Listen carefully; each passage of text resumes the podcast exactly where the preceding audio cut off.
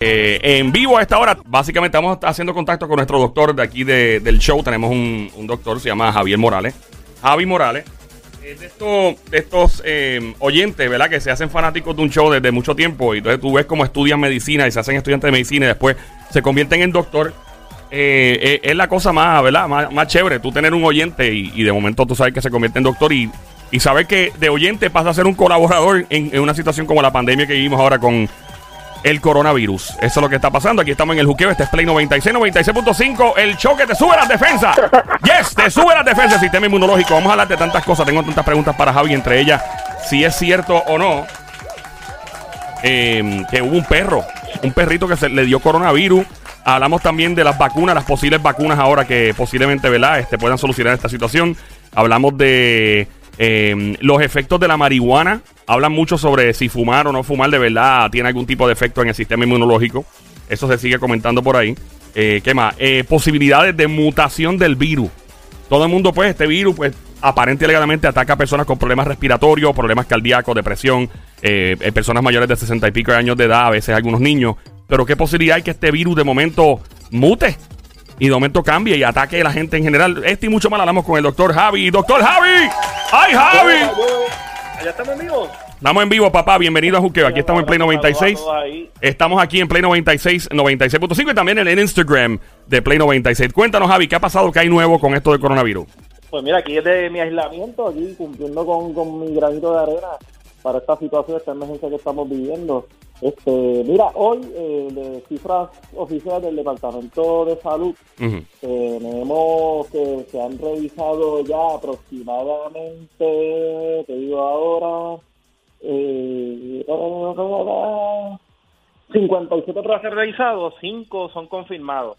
Tenemos que están en tratamiento, tenemos 31 casos negativos y Mm. pendiente de resultados hay 21, 21 pruebas realizadas. O sea que estamos esperando por 21 pruebas al momento. Correcto, así que hay, hay que seguir enfatizando el aislamiento, que es lo más efectivo, lo más importante, mantenernos en casa, limpieza, higiene, y si tenemos un familiar con, con síntomas, observarlo, comunicarnos con el médico primario y, y entonces tomar la- las medidas de precaución, que es lo más efectivo en este momento. ¿Se sabe algo sobre las personas que llegaron en el vuelo? Se han realizado más de, de 6.000 eh, cernimientos, o sea, de pruebas de cernimiento por parte de la Guardia Nacional en, en el aeropuerto. Por fin empezó esto.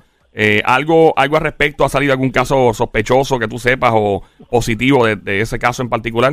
Que tú sepas. Mira, no vi, sí, correcto. no vi datos sobre si detectaron síntomas algunos pacientes, pero eso para que veas en ese lapso de horas cómo intervinieron con esa cantidad de miles de pasajeros, que Ujú. a su vez, pone que cada uno haya interactuado con una persona, ya es el doble y el triple así este subsecuentemente.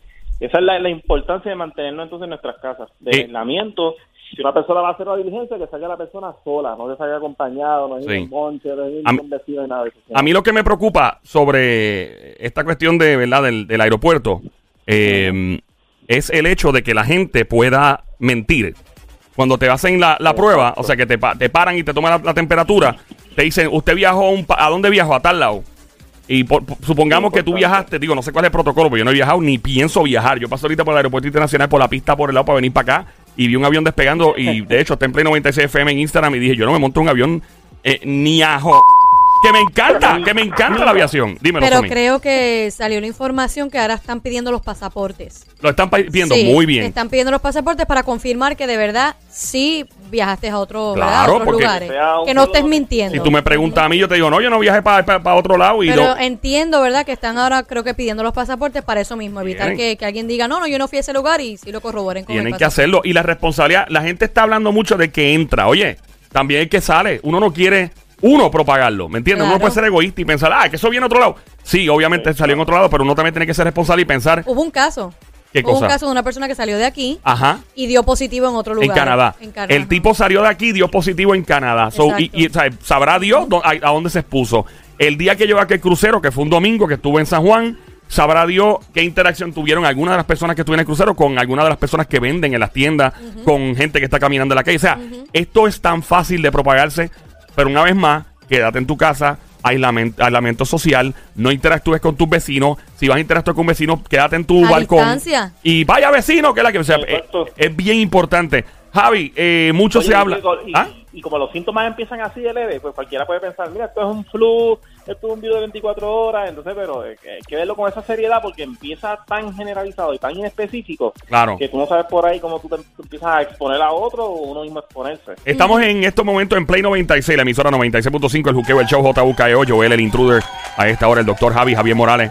Eh, Javi, ¿qué pasa cuando una persona da positivo en la casa de uno y de repente el médico dice, o el hospital, mira, aquí no, no podemos tratar porque usted es una persona joven, no le va a pasar nada, tiene, qué sé yo, 23 años de edad y este va a tener que pasarlo en su casa? ¿Cómo las personas con familiares que dieron positivo, cómo se trabaja eso? ¿Qué protocolo hay? Porque uno no sabe de Ahí medicina. hay- ahí hay que ser bien agresivo con el aislamiento. Mira, ubicar a esa persona en un área definida en la casa y que no todos los familiares estén en contacto con esta persona, ponerle, ponerle mascarilla, mantenerle hidratado, las medidas más extremas de higiene, todo lo que es su ropa limpia en todo momento, este, que, que- que los miembros de la familia no estén interactuando con estas personas. Pero ¿cómo hacemos con el baño, por ejemplo? La persona tiene que ir al baño, ¿qué se hace? Se, después es- cada vez que vaya al baño se desinfecta. Ujú, desinfectar, asignarle un baño, este, que la- no se compartan las toallas, no se compartan los utensilios personales. este, hay que tomar todas esas medidas drásticas con, con una un paciente ya con sospecha de- de- del coronavirus.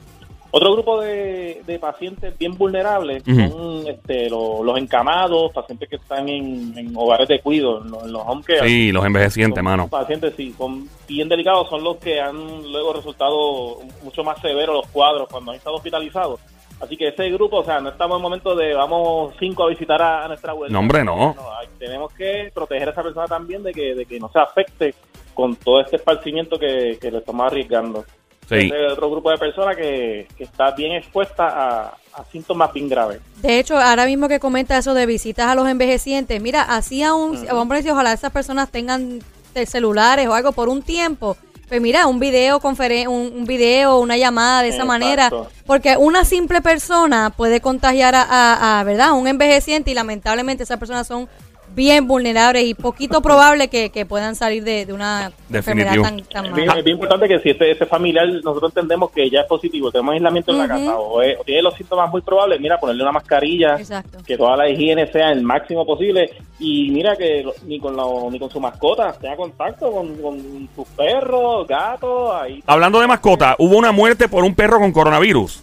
Sí, vi- viste esa noticia, me parece que fue en, Brasil o en, Hong Kong, ¿dónde fue que? Eh, vamos a chequear, pero sí, un perro, para el que no que sepa, obviamente, este, obviamente para los amantes de sus mascotas y todo, cuiden a sus perros, cuiden a sus animalitos. Oye, viene y me, viene y me, me dice un pana mío, este, el doctor Luis Velázquez de la Florida. Ajá. T- tirarlo al medio para quemarlo. ¿Qué hizo? Mira, Javi, los perros se transmite y yo, mira, hay, hay, hay chihuahuas que parecen murciélagos, que sí, yo por la vez que vamos al país. ¡Ay, Javi! No, Javi. No, mira, fue, eh, Ay, se trata de un... Ay, Dios mío, doctor. No, ay, doctor Javi. Eh, eh, se, Perdón, trata, perdón. se trata de un pomerano, el perro. No, no. Sí, era, era un perro pomerano, 17 años de edad. Eh, pertenecía a una paciente recuperada de COVID-19. Esto fue en Hong Kong, en el área de, ¿verdad? de Asia, y lamentablemente el perrito le dio. Y entonces, vamos a hablar, esto es una enfermedad pues, de los orígenes, eso estábamos hablando Daniel, mi pana Daniel de Arecibo y yo fuera del aire el otro día, eh, que obviamente surge entre la interacción de, ¿verdad? de animales y, y seres humanos, o sea, de la manera en que se maneja la comida, de la manera en que se habita. Hay una gran deforestación en el área de Asia. Eh, como está pasando en el mundo entero, la gente está tumbando los árboles y todo para seguir construyendo y pasa de un animal a un ser humano. Eso es un tema muy profundo que pues, estaríamos horas hablando de eso, pero eh, ¿y ¿qué posibilidad de mutación, si alguna existe, de que este virus por ahora ataca a un envejeciente, una persona con problemas respiratorios y las demás personas que están relativamente saludables y el sistema inmunológico está arriba y está chévere y eficiente?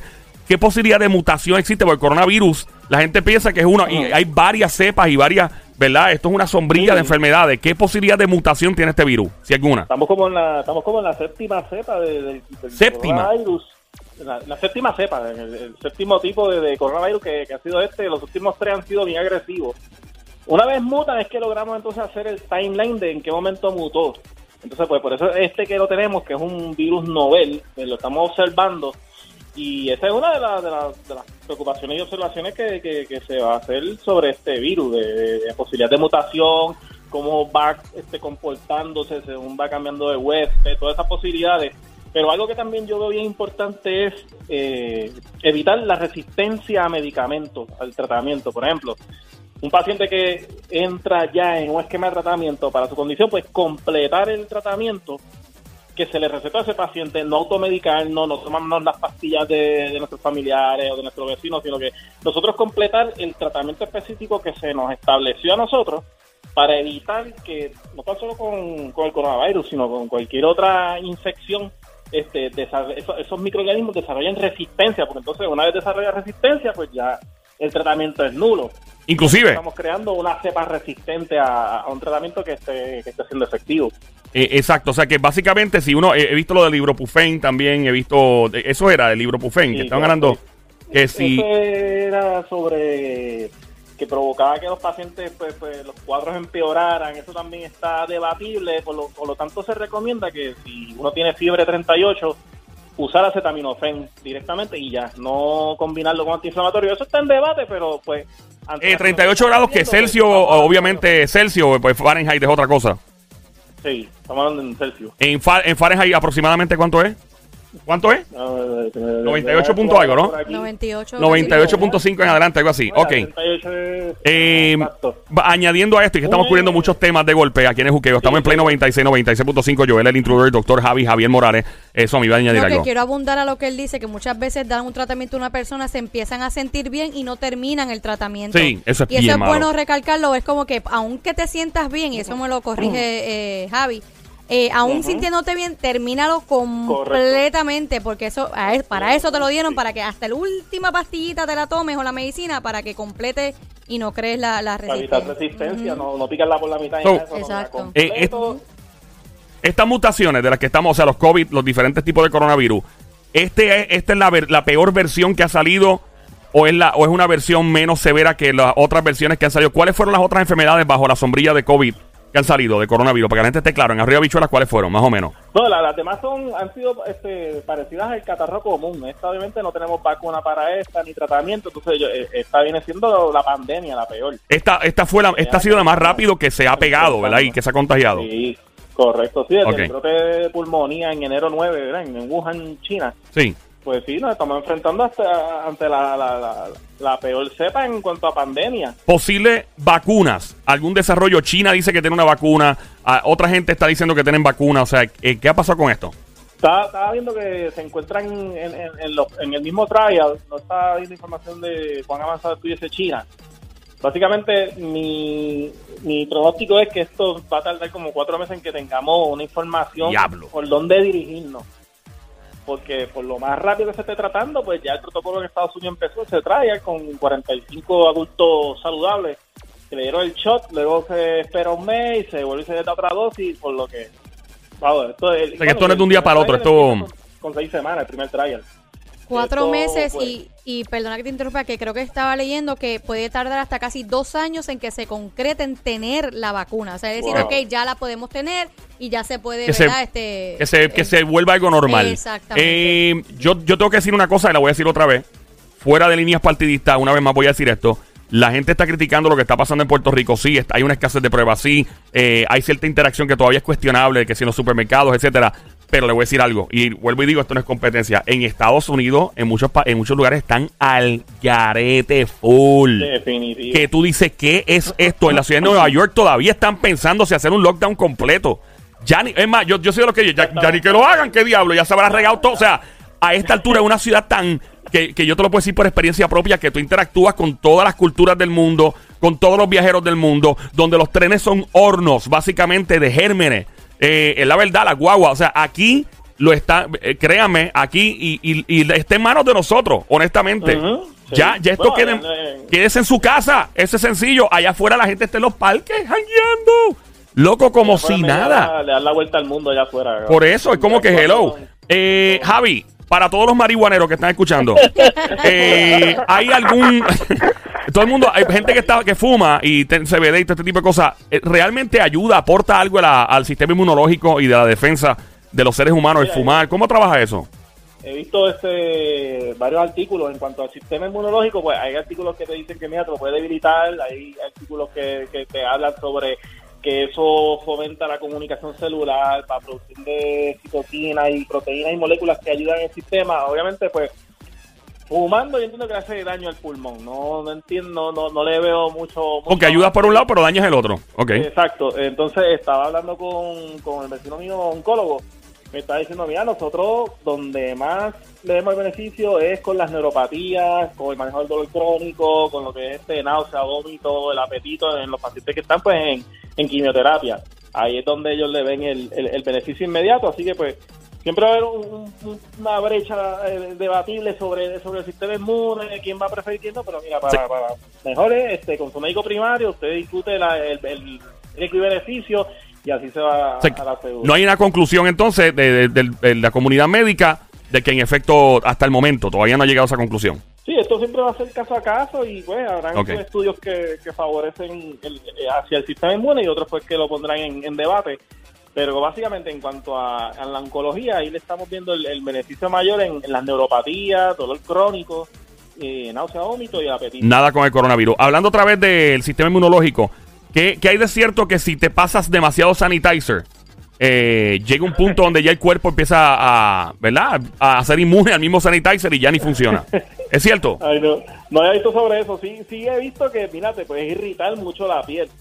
Pasándote mucho sanitizer, si eres un envejeciente con mucho sanitizer, te puede causar trauma en la piel que luego te provoca infección. Entonces, pues hay que ser moderado en el uso del sanitizer y no, no, no ser muy exagerado para luego que haya una escasez de productos. Claro. Entiendo que, que también se, se debe de recurrir al lavado con agua, Eh, jabón, exacto.